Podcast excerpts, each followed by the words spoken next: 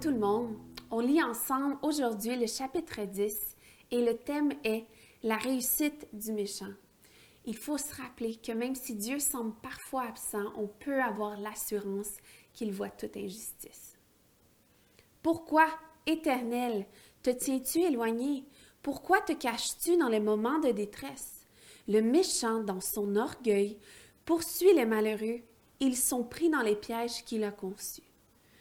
Le méchant se vante de ses mauvais désirs, le profiteur maudit et méprise l'Éternel.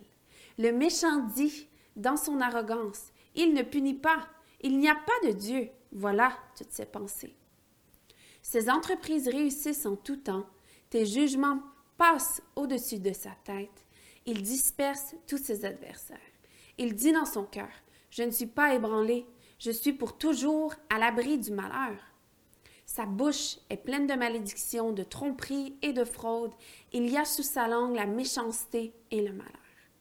Il se tient en embuscade près des villages. Il assassine l'innocent dans des endroits retirés. Ses yeux épient le malheureux. Il est aux aguets dans sa cachette comme le lion dans sa tanière. Piège. Il s'accroupit, il se tapit, et les malheureux tombent dans ses griffes. Il dit dans son cœur, Dieu oublie, il se cache, il ne regarde jamais. Lève-toi, Éternel. Ô Dieu, interviens. N'oublie pas les malheureux. Pourquoi le méchant méprise-t-il Dieu? Pourquoi dit-il en son cœur que tu ne punis pas?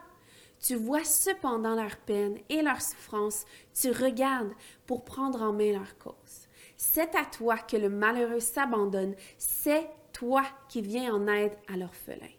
Brise la force du méchant, punis sa méchanceté et qu'il disparaisse à tes yeux.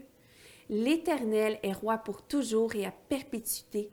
Les autres nations disparaissent de son pays. Tu entends les désirs de ceux qui souffrent, Éternel, tu leur redonnes courage, tu prêtes l'oreille pour rendre justice à l'orphelin et à l'opprimé, afin que l'homme tiré de la terre cesse d'inspirer de la crainte. Bonne journée, merci d'avoir été avec moi.